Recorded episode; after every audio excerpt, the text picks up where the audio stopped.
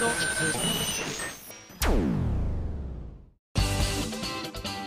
井あさみのシンガーソングゲーマー。皆さんこんにちは。久しぶりにスタジオから収録をお届けしております、えー、今井あさみの SSG265 回目を迎えました。というわけで3週間ぶりになりますね。通常営業。えー、思い起こせば3週間前はまさかのスタッフ SSG そしてその翌週がたまちゃん家でバースデーパーティーすき焼き付き。そしてなんと264回は街遊びの帰りの車の中で私がこう車の後部座席でゴロゴロ転がりながら収録をするというね。前代未聞のラジオをお届けしたんですけれどもいつもと違った感じで楽しんでいただけましたでしょうか。そしてついに私のバースデーライブも私も終わりました。お疲れ様です。私ありがとう私。そしてみんなもありがとう。いやね楽しかったですね。いろんなことありましてね。あのやっぱりライブってすごいなっていうのを体感するようなライブになったんですけども来てくださった方楽しんでいただけましたでしょうか？そしてね嬉しいことは続くものであのひょんなことから交流を取れることになりました。本物のアイドルの殿岡絵里香ちゃんが今日はゲストに来てくださるんですよ。いやすごい。私どうしたらいいんだろう。何をお話ししたらいいのかしら。ドッキドキでございます。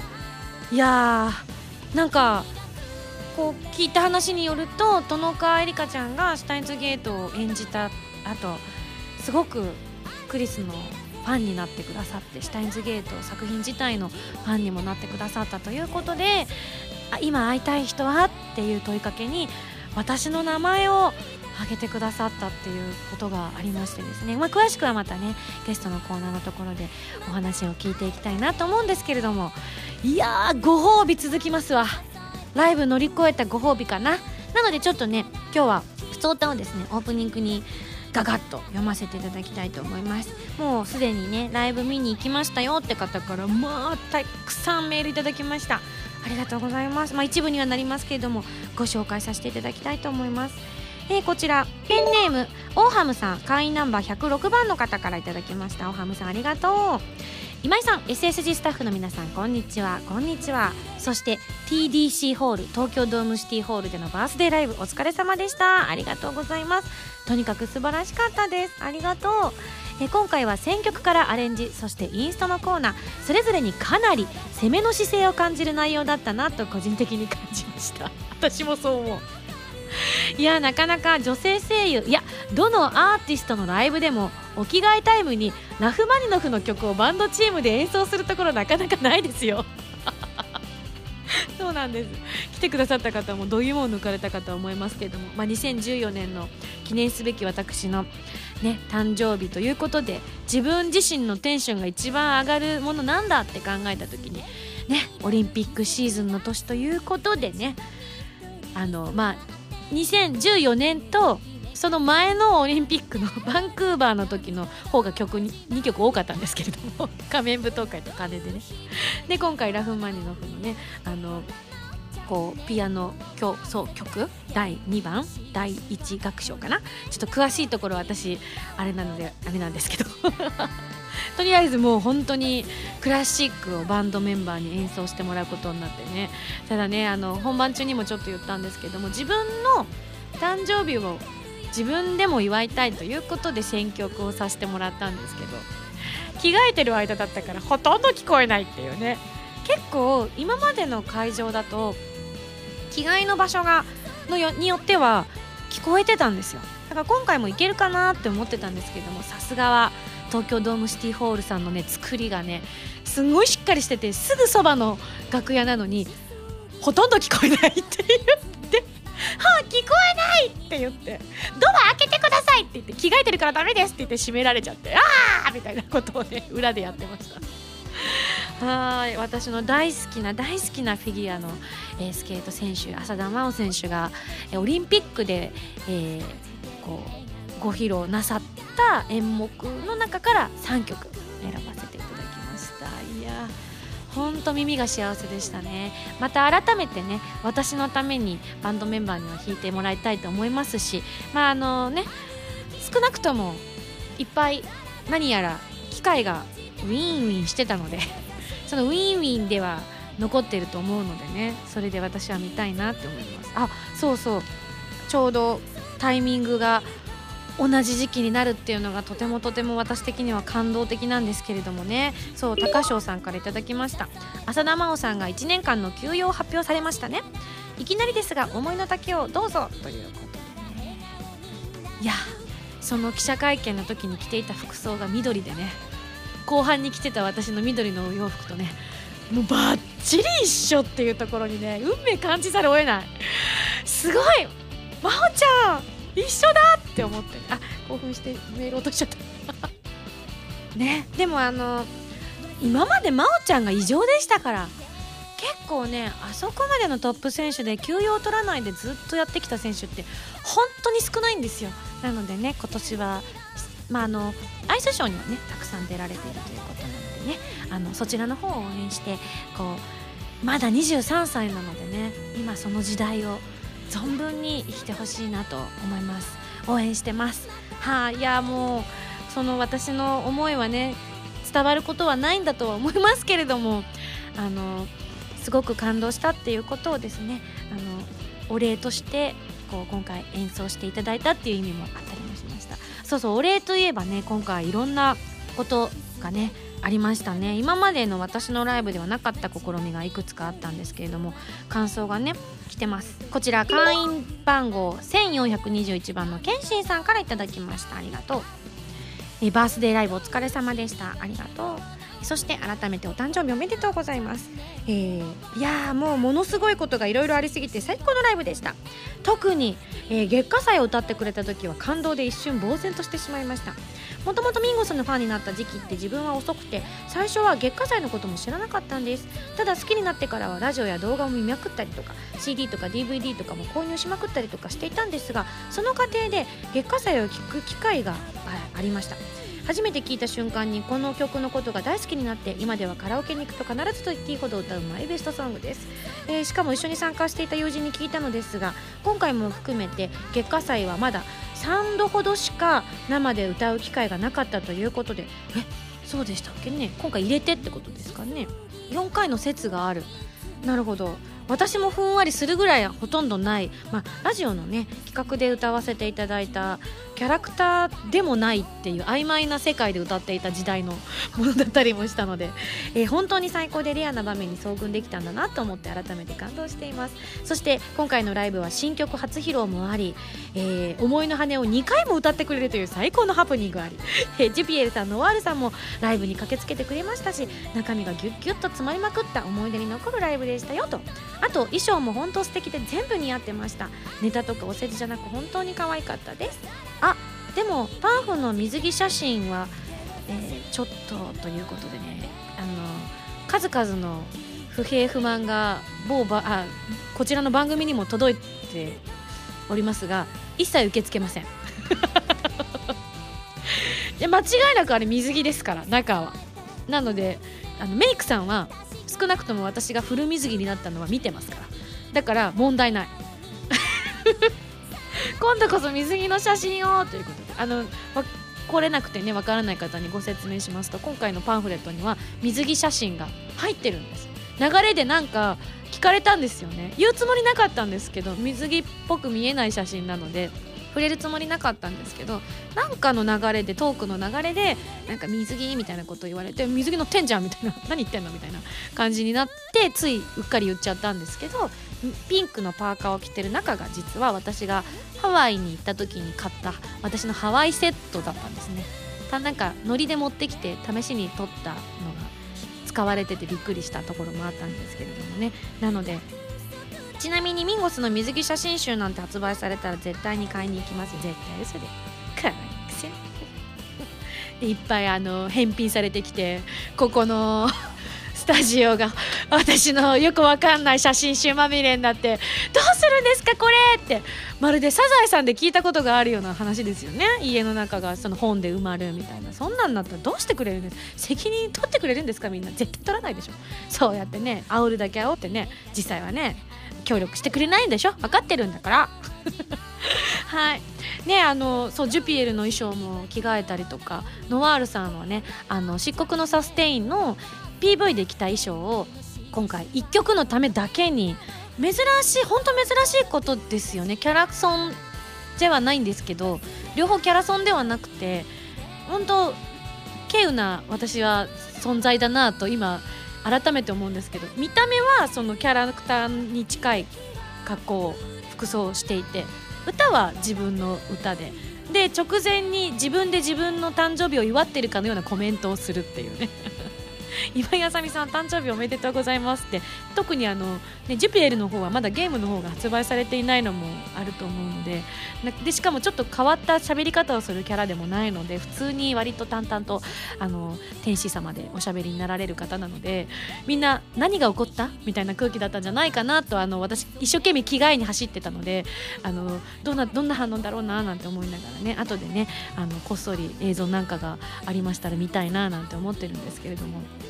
はい、そんなちょっと本当チャレンジでしたね。企画を勢いで立ててみたものの着替えが間に合うのかとかそういうのとかもすごくドキドキしてたんですけれども逆にめっちゃ早く着替え終わって戻ってきてました。驚きの速さみたいなもうスタッフさんの気合の入り方半端ないと思う。もう私何もしない間に気が付いたら全部着替えられてるんですよ。バッバーみたいな感じで。すごかったですね。そこのねメイキングも見せたいぐらいあダメだすっぱすっぱになってるわ。見せられない。残念。みたいなね。はいそんな試みもしつつキャラクターのねボイスを使うこと自体もやっぱ自分のソロライブではなかったので今後ねあのライブ中にもお伝えしましたけれどもあの本当にあのご協力してくださる企業の方お待ちしております。なかなか自分たちの方からねあのこう率先してやるやるやるやるやるっていうのもなかなかねそういうのが言っていいのかどうなのかわからないこのふわふわした感じ。なのでねぜひぜひという方は、えー、こちらまでご連絡いただければと思います。はい明治さんまでご連絡いただければ。一緒に話を詰めましょう。なんて。はい他にも、えー、こちら赤いマグロと緑のわかめさんからいただきました。えー、18日のバースデーライブ大変お疲れ様でした。そして素晴らしいパフォーマンスありがとうございました。2階のバルコニー席から見ましたが舞台上の見通しもよくまた音響もよくあよかった、えー、目と耳と両方楽しむことができました。ね、照明もすごい綺麗でしたね。豪華な感じで。あの私もたまにふって振り返るとうわー綺麗と思って見とれちゃいました。えー、自分の中では青一色に染まったアズールと赤一色に染まった化身がとても印象に残っています。そして伊達源さんの加入加入加入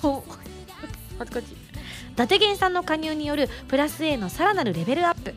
星屑のリングなど新たなアレンジバージョン。そしてノワールジュピエルらミンゴスの演じるキャストを前面に押し出す今までにない工夫といったところに一つのところにとどまらず前進しようとするプラス A の心意気を感じました。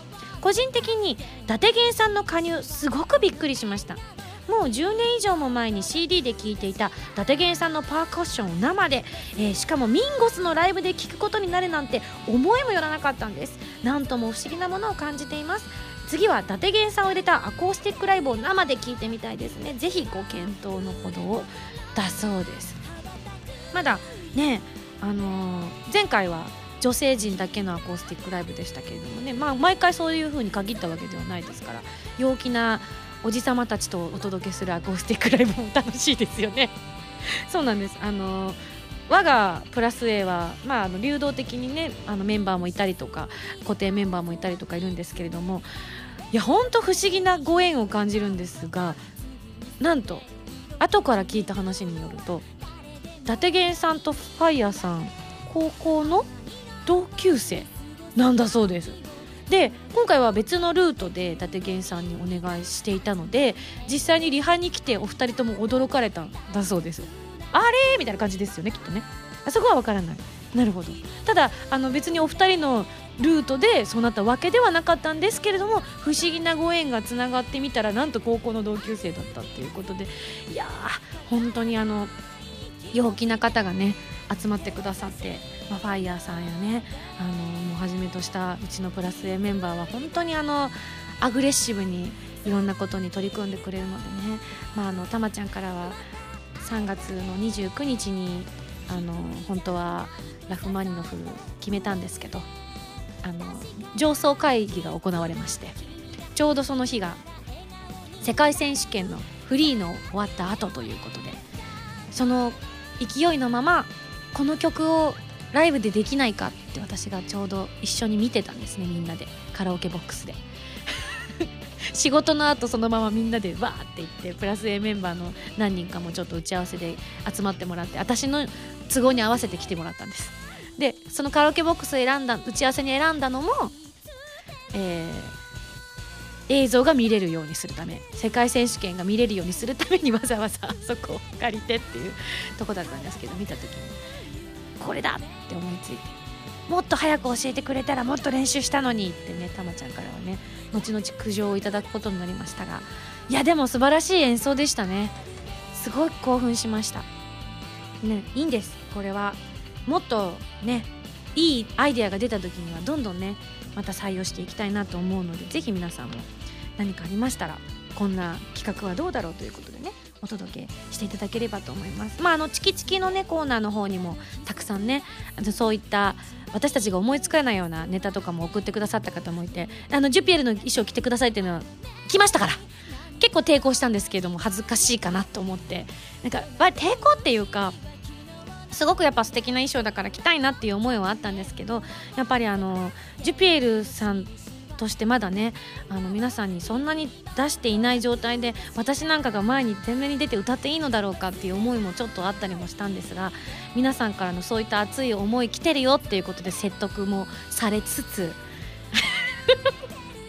はいというわけで今回もですね盛りだくさんでお届けしていきますので、えー、腹丸までみっちり お届けしますよ。はいそれでは次のコーナー行きたいと思います。次のコーナーはカルト M のコーナーです。カルト M このコーナーはリスナーの皆さんから今やさみに関するカルトな問題を今やさみが答えていくというコーナーです、えー、今日はお時間もあれなのでささっといきたいと思います。カルト M レベル1ハンドルネームきつね丼さんからの問題です。小学校の給食で好きだったものはレーズンパン。レーズンのとこだけ食べたよ。すぐお腹いっぱいになっちゃうから。カルト M レベル2ハンドルネームアドレナリンコさんからの問題。ミンゴスが可愛い子にしてほしい。え？罵られ方は？え？罵られたくない。カルト M レベル3ハンドルネームヒゲンゴスさんからの問題です。地獄の沙汰は金次第。ミンゴスの沙汰は何次第？え？ミンゴス次第！普通。以上。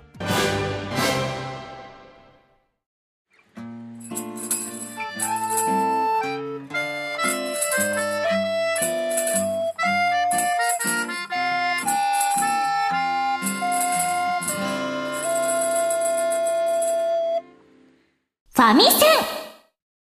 このコーナーはファミツー .com 編集部から派遣された謎の司令官みおちゃんがおすすめするゲームを真のゲーマーを目指す私今井あさみが実際にプレイして紹介するコーナーです、えー、前回の指令書に書いてあったゲームは US2 さんから配信中の iOS 用ソフトモニュメントバレーということで私がこうプレイをしている動画の方皆さんご覧いただきましたでしょうか？なんて紹介したらいいのか私もまだふんわりしてるんですけれども、えー、不思議な騙し絵のような世界を舞台に視点をくるくる変えながらゴールを目指していくパズルゲームということで、まあ、主人公はアイダちゃんという、まあ、言ってみれば影の女の子みたいな感じでしたね。逆側に白くあの抜いた形になっておりましたけれども。その子をこっちだよこっちだよと誘導しながらおそらくゴールであろうと思われる方向にどんどん連れていくっていう感じでした。であのパズルゲームということもあってこう一見見ただけだとあれ？これだと登れないなーなんて思ったところもあここが動くんだっていうのをね今回の動画の中でも皆さん見ていただけたかと思いますけれどもこの先すでにみおちゃんの方が謎の司令官みおちゃんがプレイされているということなんですけれどもかなり後半の方は複雑なこう面になっていらっしゃるということであの基本的には、えー、視点の回転見た感じの回転と、えー、道を進むという2通りの操作だけなんですけれども、まあ、あのブロック型のお供のようなキャラクターがその後出てきたりとかあのその後ゲームが進んでいくといろんなギミックが増えるんだそうです。ステージは全部で10ステージあってこれあの語っちゃうとネタバレになっちゃうので言わないでくださいってこれ以上言わないでくださいとみおちゃんから言われているのでね私もポロッと言わないようにしなきゃいけないななんて思ってるようないろんな謎が込められているということです。ストーリーも気になりましたよね。なんか不思議なこうナレーション動画の方では私が勝手にナレーションを入れたので 皆さんのゲームをダウンロードした中には私のナレーションは入ってないんですけれども あもちろん US2 さんから直接私の方にオファーがあればいくらでも入れますけれども ねあの不思議な感じであの間を導いていたあの人物も一体誰なのかっていうのもまだ序盤では語られてなかったですからね。そんな、まあ、の世界観とパズルゲームを両方楽しんでいただきながらゲームをクリアしていっていただければなというふうに思います。いやそれがほんと後半の方になると思いもつかないような道筋だったりするらしいですよ。これは実際に皆さん手に取ってみてねやってみていただいて確認していただければと思います。本当にあの最近はねこういった形の iOS 用ソフトというのがいろんなゲームが出ていてしかもすごくよく練られたゲームが増えてきましたよね。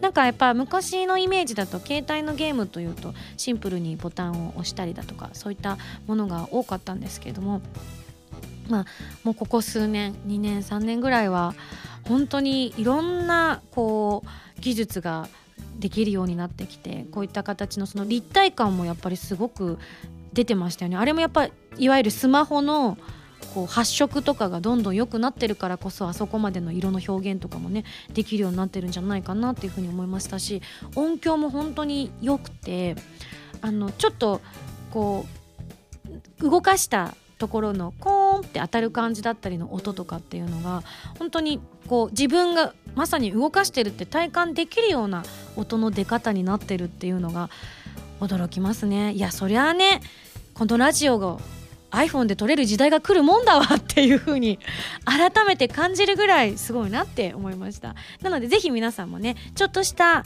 あの休憩のタイミングだったりあの電車のタイミングだったりとかで遊んでみるにはとってもねいいゲームなんじゃないかなって思いました。ぜひイヤホンして遊んでみてください。というわけで US2 さんから配信中の iOS 用ソフトモニュメントバレーご紹介させていただきました。それでは来週の指令書開封したいと思います。よいしょ。指令書ミンゴさん、こんにちは。こんにちは。次回は、ミンゴさんに、霊と戦うゴーストハンターになっていただきます。はあ。と言われると私の中では、なんかちょっと昔懐かしい漫画が出てきましたけれども。違う。えー、というわけで次回取り上げるゲームはプレイステーション3とビータ用のゲーム「えー、魔と紅遊撃隊」すごい漢字がいっぱいですなんかすごくあの画数もいっぱい。えー、その「魔と紅遊撃隊」です、えー、ゲストとして。えあそうなんだ。沢城千春さんと一木千尋ちゃんに来ていただきますよ。それでは頑張ってね。謎の司令官みよちゃんよりといただきました。おお先日沢城千春さん私のライブに来てくださったんですよ。あのー、沢城さんの弟さんということで。マネージャーさんがあの見に来てくださったのを一緒にね来てくださって初めてお会いしたんですけれどもわもうもうお仕事で一緒に会えるということで。はあそして一木千尋ちゃんもね先日ラジオの方でもお会いしましたけれども。いや嬉しいですね。じゃあお二人にお会いできるということなのでいろいろこのゲームについて教えていただきたいと思います、えー、それでは来週のゲームは「魔とくれない遊撃隊」に大決定です。以上ファミセンのコーナーでした。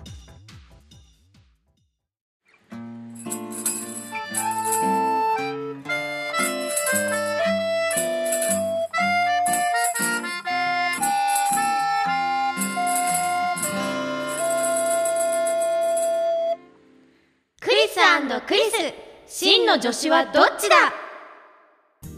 はいというわけで今回だけの特別コーナーといたしましてスペシャルゲストの方にお越しいただきました。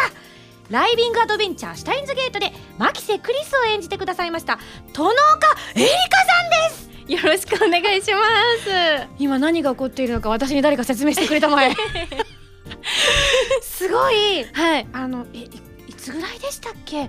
コンタクトを取っていただいたのが。あれいつぐらいでした？4月。4月の、ま、のはい。の TV の、あ番組の中で、うん今私が一番会いたい人にメッセージを送るっていう企画があって、うんうん。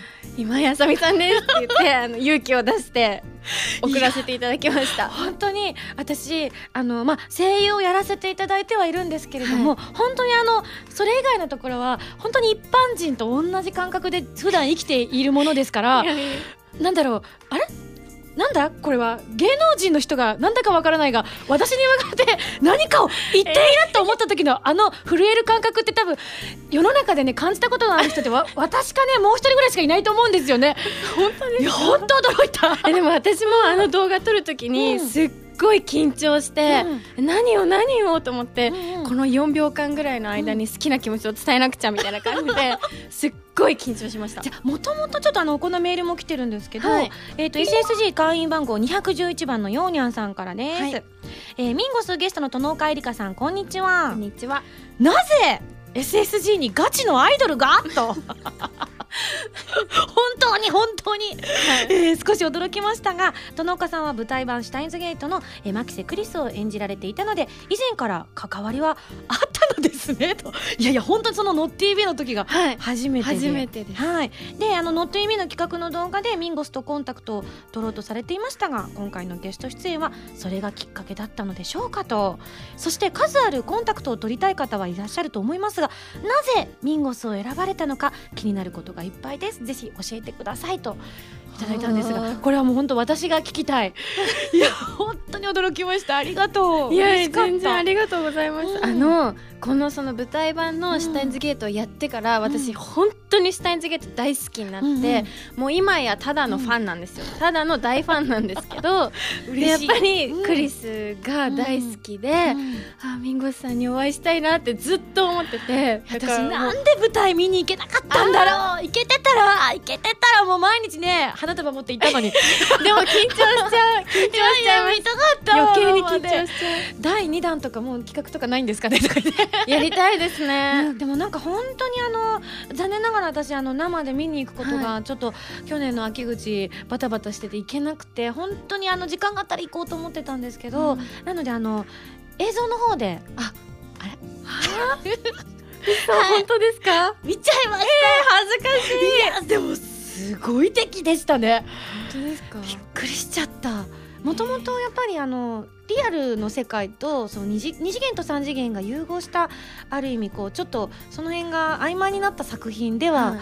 シュタインズゲートってあると思うんですけど、それを本当に見事に舞台上で皆さんが演じてらっしゃるのを見てもうなんか本当に震えがきました。本当ですか、うん。えでも幕が開けるまではやっぱりドキドキで、うん。そのシュタインズゲートのファンの方にうん。受け入れていただけるかなとか不安もあったんですけど実際お客さん的には、はやっぱり下着のファンできたって方ともちろんそのエリカちゃんファンできたって方も多かったと思うんですけど、はい。どんどういう分布図ぐらいな感覚でした？あどうだったんだろう、うん。あんまりでも私のファンの方は逆に今回で、うん。その「シュタインズゲート」っていう作品を知って、うんそれからあの一緒にハマっちゃってる方が大多数で、はい、で逆に「シュタインズゲート」のファンの方にうん。結構、あの皆さん優しい言葉をかけていただいたので、すごい嬉しかったですね。ちなみにあの、こちら会員番号1188番のカズさんからいただきました、えー以前から殿岡さんをドラマなどで拝見していました。ありがとうございます。ここで質問です。はい、殿岡さんはシュタインズゲートの舞台でマキセ・クリスを担当なさいましたよね。はい、マキセ・クリス役に決まった時どう思ったのか教えてください。だそうですあー。あのやっぱクリスは頭もいいし、うん。こう感情もあんまり表に出さないから、うん難しい役だなって、自分とはあまり性格的にはリンクしない感じ？そうリンクするところもあれば、うん。やっぱ私結構よく笑うんですけど、うん。クリスそんなにこう、そうなんだよね。あのあんまりニコニコ笑ったりとかしないから、アドリブとか入れられなくて辛いよね。確かにそう、うんクリスアドリブやったらびっくりしちゃう聞きたいけど、ね。誰とかでちょこちょこ舞台上で入れてたけど、そうなんですよ。楽しそうみたいな。そうであのフェイルスの踊りとかも一緒に、やっぱクリスはできなかったそうので、なんだよね。そこはちょっと残念でした。ね、確かに。だって踊っちゃったらアイドルだからもう誰よりも綺麗よく踊っちゃうじゃない、いなんかでもみんなすっごい楽しそうに踊ってたんで、うん。本当は踊りたかったんですけど、ういやここはクリスだと思って、今度あの特典でね、はい。エリカちゃんのクリスバージョンで踊るの見たいな。ちょっとやりたい。前ちょっとやり やってみたい。いや本当にでも見た目もそっくりだったし、なんかあの言葉の端々で原作をすごく読み込まれてるんだなっていうのを感じたんですけど、でも本当にもううん何十回も見て、うん。やっぱ研究しても声って、うん声とあと喋りの癖とかあるじゃないですか、えクリスもあるなと思って、うん。そこはすっごい研究して、うん。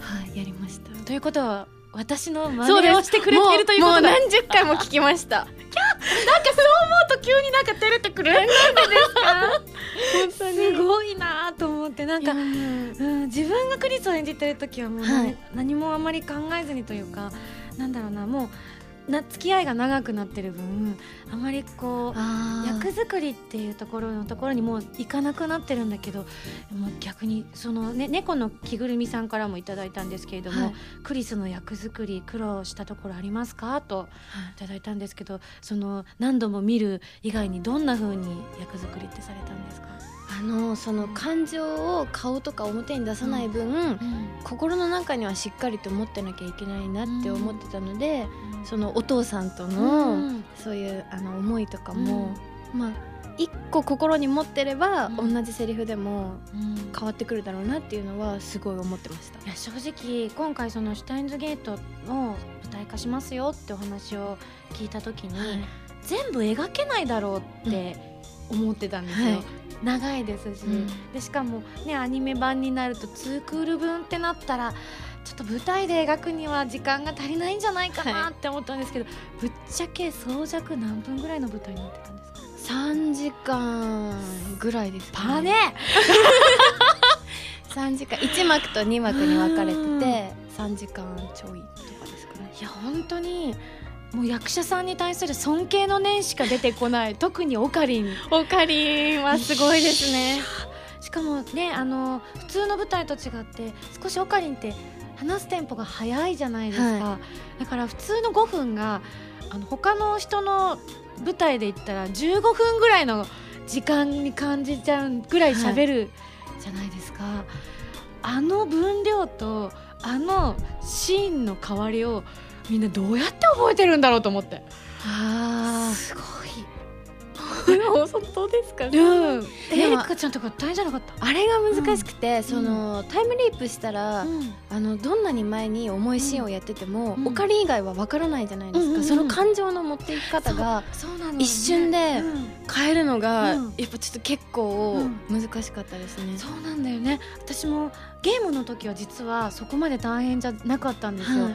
結構ゲームって一人で撮ることが多いから、はほとんどそうだからどっちかっていうとまああの自分の中で区切りがつけやすいんだけどアニメの時に初めてその感覚を味わって、はい。さっきまで 同じことやってたのに。そうなんです。ね。そう。ななのにってそれのもう最たるものが舞台なわけだものね、それは結構難しかったですね、一緒に岡部といて、うん。今目の前でいろんな光景見てきたのに、うん。あんた何言ってんの？ってうん。次にはコロって変わってなきゃいけないのは、うん。やっぱ目とかも赤くなっちゃったりとかしてるからんどうしようと思って、いや今目の前に本当にエリカちゃんいるんだけど、いはい。や本当クリスそっくりですよね。いや全然です。全然本当に。めちゃくちゃ似てま本当に全然。せんうん。顔キャスかって思うぐらい。いやなんかそのなん雰囲気とかもやっぱり見てて、ステージとかのその醸し出す雰囲気みたいなのがなんか私が思い描いてたこう三次元のクリスそのものだなって思って、えー、嬉しすぎますそんな、うん。いやそのエリカちゃんがねツイッターで話しかけてきたあの時のあの感覚はね本当ドラマ化してほしい。誰かに。この。そう家のベッドでゴロゴロしながら見てたんですけど、でふーんってやってた。らだなんかちょっとあんまりこう細かいことは衝撃すぎて覚えてないんだけど、はい。なんか今井さんュタインズゲートの舞台のクリス役の田中理香さんが話しかけてますよ。答えてあげてくださいみたいな。お声掛けいただいて、はい。田中理香さんってあのアイドリングの？何を言っているんだろうこの人は。と思ってああのもう一つちょっとじゃあここはちょっとお伺いしたいなと思ってたのが、私あの実は「ノッ TV」を見れたことがなくてああはい。の番組っていうのは多分この SSG リスナーの方にも中にはあのキャリアが違ってね聞けないって方もいると思うんですけどあは「ノッ TV」っていうのはどういう番組なんですか？ノッ TV どんなだったっけな？どんなだったっけな？ちょっとちょっとあれでしょ。ほら。どどこまで。あのいや私の中ではもうあのその今会いたい人にメッセージを送るっていう企画がもうその時の最大級の企画だったんで、それしかあんまり覚えてない。なんだと？おもろ。でも確かドコモで見れるうん。テレビで。す、そう、そう。私もそれを知ってるすぐネットで調べた。の TV って聞いたことあると思って。いや私もあの時初めてで、あのはい出させていただいたんですけど、吉木りさちゃんとかねそうです出そうですてらっしゃって。はい。うん。ねそうだったんですけど、うんちょっとあの、んはいあんまり、あじゃあ本当そんなあのゲストで出て、はい、何回もやってるわけでもなく私を選んで。はい、そうです。初めて出て初めてメッセージを送らせていただきま ちょっしたとこれ聞くの怖いな。聞いた方がいいのかな。え？ちょっと怖いから目を伏せて聞くけど実際に会ってみてどうでした？えもう嬉しすぎて嬉しすぎてもう昨日の夜から全然眠れなくて、だってクリス本物と思って。いやいやクリス本物だからもう。だからもうすごい嬉しくて、今夢みたいな感じです私もすすごい。ごい熱いですいや私もすごい熱い。いや本当に可愛いの。いや全然。いやまあ本間もんって本当にすごいんだなと思って。本当はもうじっくりもっと近づいて見てみたいぐらいの勢いなんだけど。いや本当にね、はい。こういうこと聞いていいのかわかんないんですけど、はい。あのアイドルになろうと思ったきっかけとかって聞いてもいいですか、私、うん。アイドルになろううんって思ってなくって。今すっごい鼻ピクピクしたね 今あこういうキャラで大丈夫なのかな？もともとスカウトされて入ったので、うん。何にも考えてな,、あそうなんだ。くて、はい。あじゃあスカウトされて、はい。事務所に入ってでアイドリングのオーディションを受けに行ったら、うんうん。受かったからうん。アイドルになりましたみたいな、あそうなんだ。もうアイドリング始めてどのくらい、えっと10月で8年になりました、そんなにやってる？はい。うわもうベテランだね。全然です。でも、うん。もうえっと最初にいた子たち9人だったんですけど、うんうん。もう最初でいるのは2人になっちゃっそっか初て期メンバー。そうなんですよ。ずっとうん初期からやってて。今もだっていメンバーね入はい。れ替わったりとかはい。して、ね多いですえすごいアイドルになってみて、はい。実際になる前となった後ってどう私実はアイドルのあのしアイドルを演じる仕事とかもちょこちょこしててはい。声優で。はいであのアイドル役でステージに立つことは実はあったりするんだけど、うん。本当のアイドルの気分を味わったことがないからちょっと聞いてみたいなこれを機会にちょっと聞いてみようかなと思って、はい。実際どうですか？その自分がなる前となった後で何か変変化とかこんな発見とかあったりとかしました？えなんか、うん。そのなる前となった後でっていうのは特にないんですけど、うんそのステージに立って、あのお客さんがみんなすごいいい顔してうん。こっちを見てくれて、うんうん。で応援してくれるっていうのはやっぱアイドルならではの感覚なのかなって、あじゃあそれは味わってるかもしれない私も。うなんんかね、でも私も人人のこと言えないな。私も気がついたら声優になってたから。えすい。やすごいよ。なかなかアイドルにふわってなれないよ、ご い本当にもううん。でもやっぱ8年やってきて、はいまた違った目標なんかも見えてきたんじゃない？あそうですね。舞台とかも経験して。はい舞台もや,、うん。やりたいしやっぱお芝居もやっていきたいし、うんうんはい、いろんなことにうん。やりたいなって思ってます。いろんなこと。いろんなことに挑戦したいですね、るほど。はい。例えば？例えばあでもやっぱり、お芝居が一番したいので、うん。アイドルと並行しながら、まあ個別の活動としてその、いろんな、まあ、映像もそうですし、うん。舞台とかも。舞台と映像だとやっぱり違ったりします？違います。やっぱり舞台はうん。お客さんがあってのだと思ううんので、あの稽古でうん。やってた間とかうん。が本番では通用しなくなるっていうか、んんん。そこでお客さんの笑いが入って、あちょっとずれたみたいな、うん。そういうのもあったりとか、なんか生ならではの感覚が、はい、どっちの方があの自分はこう合ってるなって思ったりする？えーまだそんなに数やってないのでうんうん。わからないんですけど、うんうん。どっちの良さもすごく好きなので、うん。あすごい。うんまだ選べない。私映像が苦手でね。えー。いやもう私もなんか時々 PV とか撮らせてもらうんだけど、い、つも逃げたい。なんでですか？もうね魂吸い取られるって思う映像。えあ すごいなって思うな。なんかドラマとか出てるのとか拝見したらすごいなって思う。えーでもお客さんいる方が緊張しません、あなんか私気分屋で日によるの。えー、すごい羨まし このスタインズゲートの舞台の時緊張した？いいやもう緊張しすぎて、もうずっと、うん。どうしようどうしようどうしようって裏で言ってました、あ本当そんな風には全然見えなかった。だって今回の舞台さ、はい。ちょっと普通じゃないじゃん自分ならちょっと誰も聞いてないから。偉い人多分本当かな？本本当かな だっておかしいでしょこの人たち。だって普通舞台ってさ、はい。お稽古してそれを全部はい。同じものをはい。皆さんにお届けするのが舞台じゃないですか。はい。ね1日目2日目3日目4日目昼公演夜公演みたいなのがあってね、お稽古したものを見せるみたいなね、全然違うじゃんこれ。そうなんですよね。そう。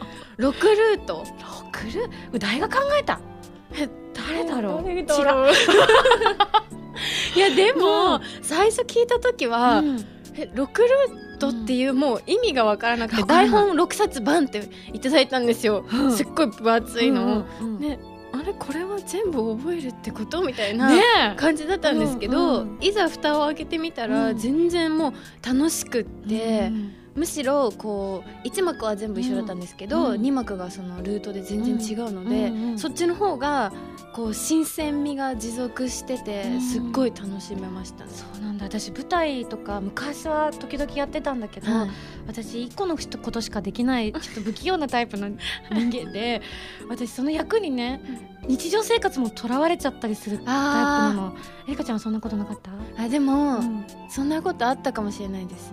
ちょっとラボメンのみんなと喋る時とかも、なんだろうなみんなみたいにワイワイはしてなかったです。なんかできなかったです。あなんかわかるかも。稽古場で、うん。結構みんなワイワイしてたんですけど。なんかね仲良さそうはない雰囲気がすごいもう伝わってくるもんね、なんか意識してないんですけど、うん。よくよく考えるとそういえばあの時みんなと一緒に全然はしゃがなかったなとか。いつもだったらいつもだったらうん。なんかイエーイみたいな感じなんですけど、うん。やっぱクリスってそういう感じじゃないマネージャーさんから見てもそんな感じでした？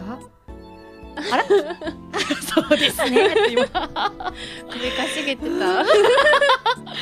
いやでもねすごくやっぱりその魂がねすごく乗ってるなっていう感じがしましたね。そそしてこの出来上がった DVD がはい。おかしいよねこのボリューム感。すごいボリュームですよね。これご自身もはい。舞台終わってからはい。見ました、いやそれが、うん。あのボリュームすごすぎてまだ全然追いついてなくてあのままだクリス編とシュタインズゲート編しか見れてないんですよ、あのね私も。そうなんですよ。いやもうそれだけお腹いっぱいになるレベルで。すごい。でもこれ本当になんてこう豪華な。スタインズゲート好きすにはごいですよね。たまらないよね。なんかそれだけの分量をうん。一個にまとめたのがすごいなと思って、そう。なんか入れた。2枚二枚とかこう、うん。パターン2パターンとかね。ありそうなのに、これギュギュッそうなのなんと驚きのはい。本編ディスク192分特定映像ディスク512分って書いてあってディスク4枚ですからね。すごいね。本当かどうかわかんないですけどこれ。もっと入ってるかも。どうだろう。実は。でもあのファンの方でうん。もうすでに全ルート見てくださった方がいるんですけど、うん。いやーすごい時間かかったって言ってました。なるほどね。いやでもそれだけあの本当に長くねうん。鑑賞できるっていう意味ではね、はい。ぜひ本当にあのシュタインズゲート好きの方今まで、ね、私と一緒でなかなか舞台にね、うん。足を運べなかった方もこれ映像ね見てほしい。多分見たらあっという間だと思います、うん。本当に私もあっという間だっ始まったちゃえばびっくりした。終わるんですけど、うん。でもともと私なんかストーリーも一応全部知はいってるじゃないですか、はそれなのにすごくドキドキしたしなんか演出とかも、うん。あのそれこそゲルバナが一瞬でスッと入れ替わるのとか、はい。えどうやったの？とか すごく気になったし、はい。あとでターンテーブルなんかもすごく駆使してあそうですね。やっててあれってねリハーサルスタジオとかではできないじゃない、リハーサルの時は、あのテーブル回らないんで、ねみんなで家具持って、マジで？みんなで「はいタイムリープ」って言ってあの位置をこうやって移動して、ずっと稽古してマジで、はい、それシュール。それを見みんたいなで運んでました。それ得点には入ってないですか？うわえみんなっていうのは はい。演者さんがってこと？そうです。だからあのうん。テーブルの上にいるから、うん。クリスと、うん。オカリンとダル。それ喋りながら？あのあのでも、うん。タイムリープ中なんで、うんうん。まあジリジリジリってなりながあらこうみんな真剣に「よいしょっはいせーの」とか言って運んでました。それ面白いね。そうなんですよ。うん。方向感覚もねぐるぐる回るから分からなくなっちゃう。分かんなくなります結構、うんいやあれは本当にすごい演出だなと思って、一番思い出深い何か当日でもリハーサルでも何かあったりしましたか、えー、なんだろうな、一番思い出深い、うん。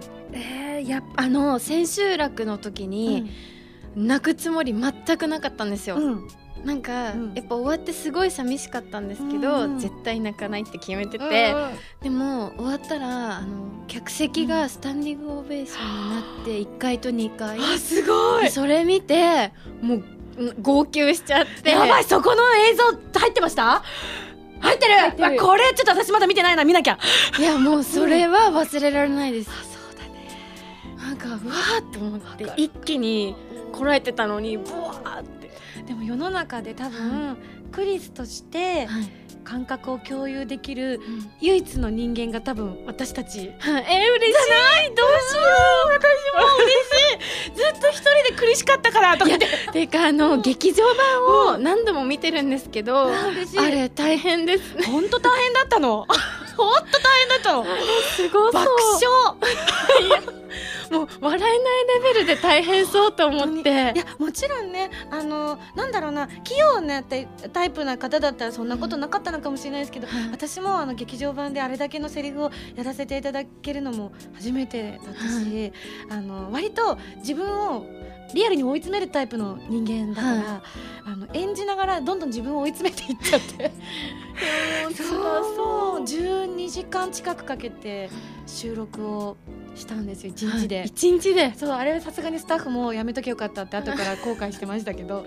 しかも10 12時間近く収録した後にあのインタビューとかもあったりして。で私もう本当本当ゲル化してたから もう今井さんは帰ってくださいって言われたんだけど、みんなと同じ感覚を味わいたいのじゃって言ってその場に残って。えー、大変。でもなんかあの時のその最後の映画のシーンが、あの自分の感覚とすごくリンクして、あのね、岡部をみんな思い出してくれるかもと思ってうん。望遠鏡マンのモノマネをしてる時の後ろにいるラボメンのみんなの思いが本当にリアルにえー。振動で伝わってくるの。今鳥肌立ちました。本当にもうすごい。いやもうこれはクリスでしか味わえない、多分なかなか演演者として生きててもめったに感じることができない感覚でものを作るとか自分がそれに参加させてもらって自分の実力を超えたもの以上のものを引き出してもらえる感覚っていうのをシュタインズゲートが自分を合わせてくれたなっうん。て思って、きっとエリカちゃんもそういう感覚を味わったからもううわーってね。いやもうあのうん。1時間半もうずっと泣きっぱなしで。マジで。疲れなんか泣き止んだと思ったらうん。またこうクーってくるんですよ。なんかもうずっと泣いててもうどっと疲れてうん。見終わった後にうん。はあみたいな。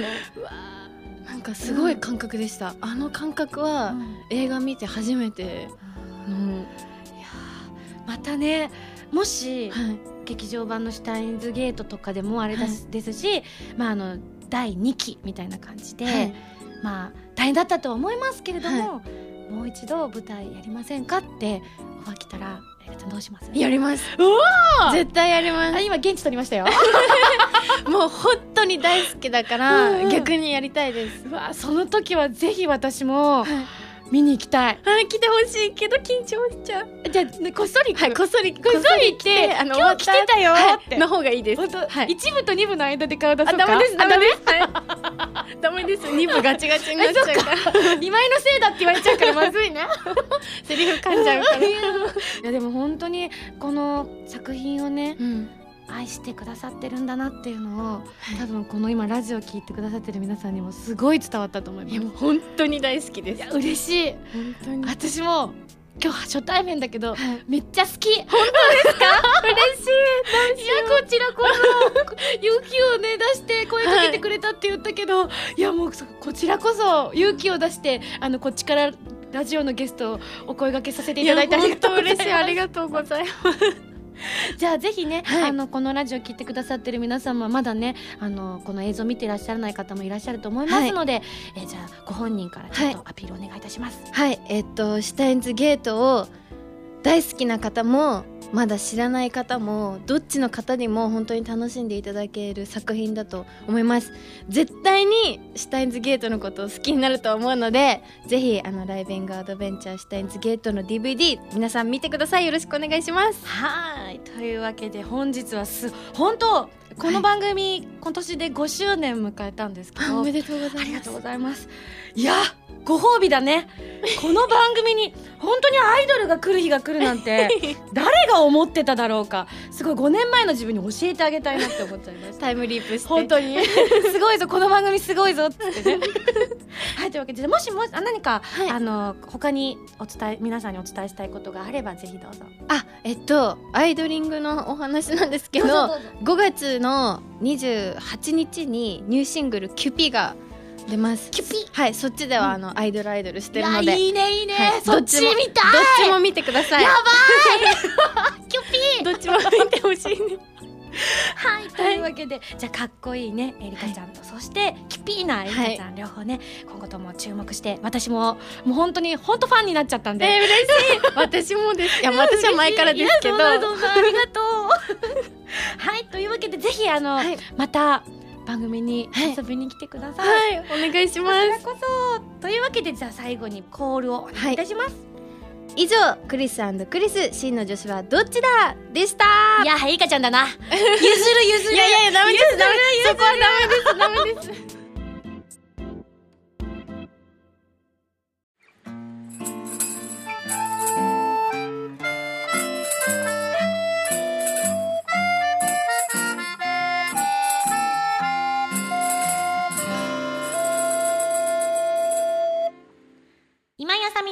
キボーティング。そうこのコーナーは私がライブで歌う楽曲なんかだったりとかをみんなでこんなじゃないかあんなじゃないかって事前に予想していく、えーコーナーだったんですけれどもね。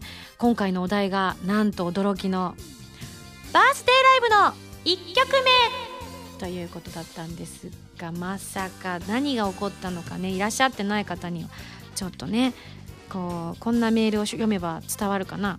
ハンドルネーム陽気な死神さん。開始早々機材トラブルが起きてもう止まらないあさみさんのビートをハートに刻むことができました。なるほど。とかね。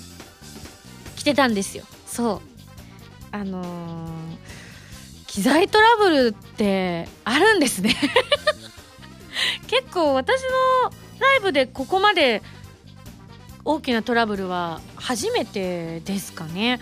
まああの詳しく説明するとまあ簡単に言っちゃうと私の声がステージから客席にあまり出てなかったっていう。だね正直ねあのー私は変だなとは思いつつも普通に歌ってたんですよ。っていうのも自分のすぐ下の足元から出てるスピーカーからは音が出ていたので。なのであれなんか音の感じ違うとは あの外から聞こえてくる音が聞こえなくなっているのであれだったんですけれどもなんか変だなとは思いつつでもお客さんがリハの時とお客さんが入ってあの変わることってよくあることなのであそうだ東京ドームシティホルとってこんなに変わるんだったっけってぐらいにしか正直あまり思ってなくて変だなと。あただ出てく時にねあのーあらーとは思ったんですけどね。まあそんなこんなであの皆さんも「ん？ん？ん?」っていう少しは声があの漏れて聞こえていたみたいなのであのハテナがたくさん出てくるような状況だったというふうに伺っております。なんでそんなトラブルの中も今井さん動じなくてすごいですねっていろんな方に言われたんですけれどもあの一番分かってないのは私ですから。変だなとは思ってますけどね。何かあったんだろうなぐらいにしか思ってなくて。まあでもあの歌は普通にのびのびと歌っていたものですから。あのね2曲目の直前にすぐもうほんと驚くほどの至近距離にあの音響チームの背のちっこい女の子がヒュッて立ってるのを見た瞬間にあそこで動じなかった自分は褒めてやりたいなって思いますね。もう当たり前のように「あマイク変えんの？はいはい」みたいな感じで。普通に動じずに変えてましたからね。なんか本当にあの不思議なのがつな重なっちゃって直前まで全然トラブルなかったんですけどね。まあこれもまた私の30、うん、7歳の、うん、オープンにしよう。そのまあ今年1年がですねこういう感じで始まったんだなっていうことを暗示させる。でも最初がうまくいっててどんどんうまくいかないよりはね今年1年はこれからどんどん良くなっていくっていうことだと正直受け止めてますし、まあ、んまりこういうこと言うと怒られちゃうかもしれないんですけど、ね、それこそスタッフさんとかもねなんかもうこう顔面蒼白みたいな感じになってらっしゃったりとかもしていた中ちょっと言いづらいんですけどちょっと一人ちょっと楽しくてですね。言いづらい。え何何？みたいな。いやいやこういうことあるでしょみたいな。であの今回ね1曲目が「思いの羽」が今回選ばれていてアレンジが多かったので今回、まあ、あの特にねパーカッションも加わってあのアコースティックアレンジをどんどん押し出していこうっていう。やっぱりアコースティックやると本当私の技量が無理やり引っ張り上げられるっていうのを今回も改めて感じたので私にとってもすごくチャレンジできるコーナーだったりするんですよね。で曲数もアレンジ曲が多かったのですごく楽しくて。で、まあ、座りの席というのもあって穏やかに始めるというのもあって今回「思いの羽を」えーきっと浜田プロデューサーが選ばれたんだろうと思っていたんですけれどもね。まさかお声があまりお届けにならない事態が発生してね。でアンコールで実はもう一回歌わせていただいたんですけれどもね。あのノリノリでしたね私。これねあのまあ大人の事情あるので大プロゲには言えないんですけれどもあのねあんだけたくさん入ってたやつが作品化することがもしあるようなことがあった時にどういうふうにスタッフはまとめてくるのかっていうのもかなり私は注目しています。だって着替えてますからね。アンコールでの時には完全にボーイッシュな黄色い帽子かぶって黄色い T シャツ着てあの派手な靴履いて。皆さんとかやってますけれども天使とか言ってるけども完全に少年のような格好してましたからね。どういう形で収まりがつくのかとかいうのもぜひね大注目したいっていうのでニヤニヤしてるんですけど私ちょっとあれですかね上級者テクで遊んでますかねこれ。でもね本当にライブは何が起こるかわからないのでぜひ皆さんもねドキドキされた方もいらっしゃな何が起こったんだろうって思われた方もいらっしゃったと思うんですけれどもね、まあ、そういったのもぜひねあのあの一瞬でしか味わえない感覚だと思いますのでまたねこれに懲りずに遊びに来ていただきたいなと思います。それ以外のところはねあの音的にも皆さん楽しめていただけたというふうに伺っておりますので、まあ、今後の反省点としてね、えー、このこのようなことがないようにしたいと思います。ただ個人的にはねあの東京ドームシティホールあの音トラブル人生で本当にびっくりするほどの音トラブルがそんなに人生でないんですけども2度目もここだったっていうのがねパークにも書いたんですけど。同じ会場だったと思って。あの1回目の時はねあのこのソロ活動じゃない時だったんですけど。完全に私のミスだったのでね仕方がなかったんですけど。私のミスっていうか、うん、もうバタバタしちゃったところもあったのでねそういうのもあったのでぐにょぐにょぐにょ。さあそんなこんなで1曲目は「思いの羽」でございました。はい、皆さんも楽しんでいただけましたでしょうか？えだって私トークで最初言おうと思ったんですよ。出てきた時に。さあ皆さんは1曲目何を予想していましたか？1曲目はこの曲でした。って出てきて歌おうと思ってたらあれ？っつって。やめておこうって思いました。はい。いやいや面白かったです。はいというわけで1曲目は「思いの羽」で決着です。以上チキチキボーティングのコーナーでした。